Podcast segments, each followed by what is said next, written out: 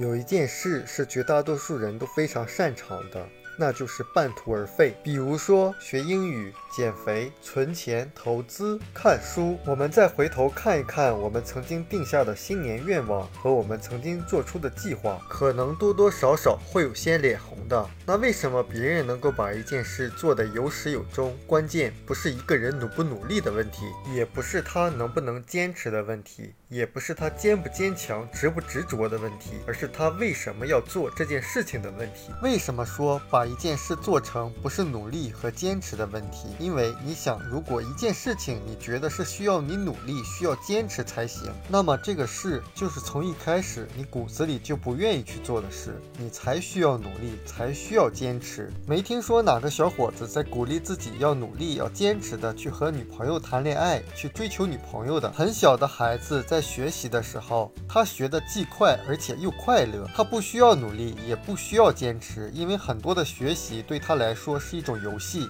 直到人们把学习当成工作或者任务的时候，才开始需要努力和坚持。那你说，有的事情我知道它挺有价值的，但是我就得逼着自己去做，好像自己并没有养成习惯，并不愿意去做，那怎么办？这里面有一个策略，就是你不论在做什么事情。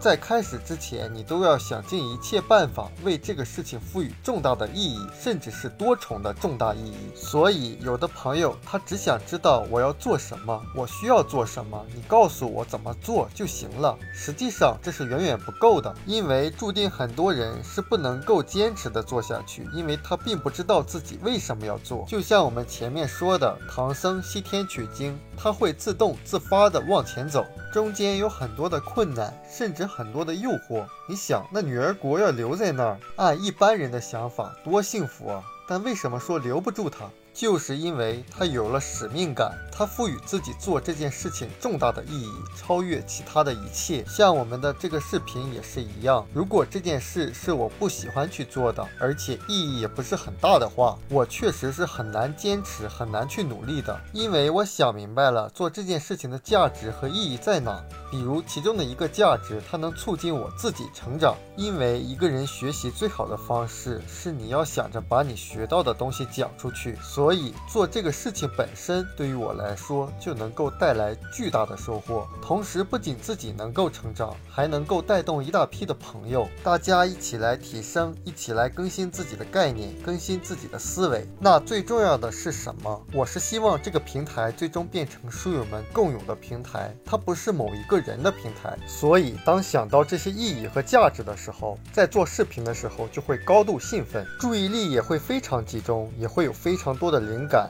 所以说叫一念一世界。对于有些人来说，一旦决定做什么事，是用不着坚持的，用不着努力的。那其中的关键。就是想尽一切办法为这个事情赋予重大的意义，甚至是多重重大的意义。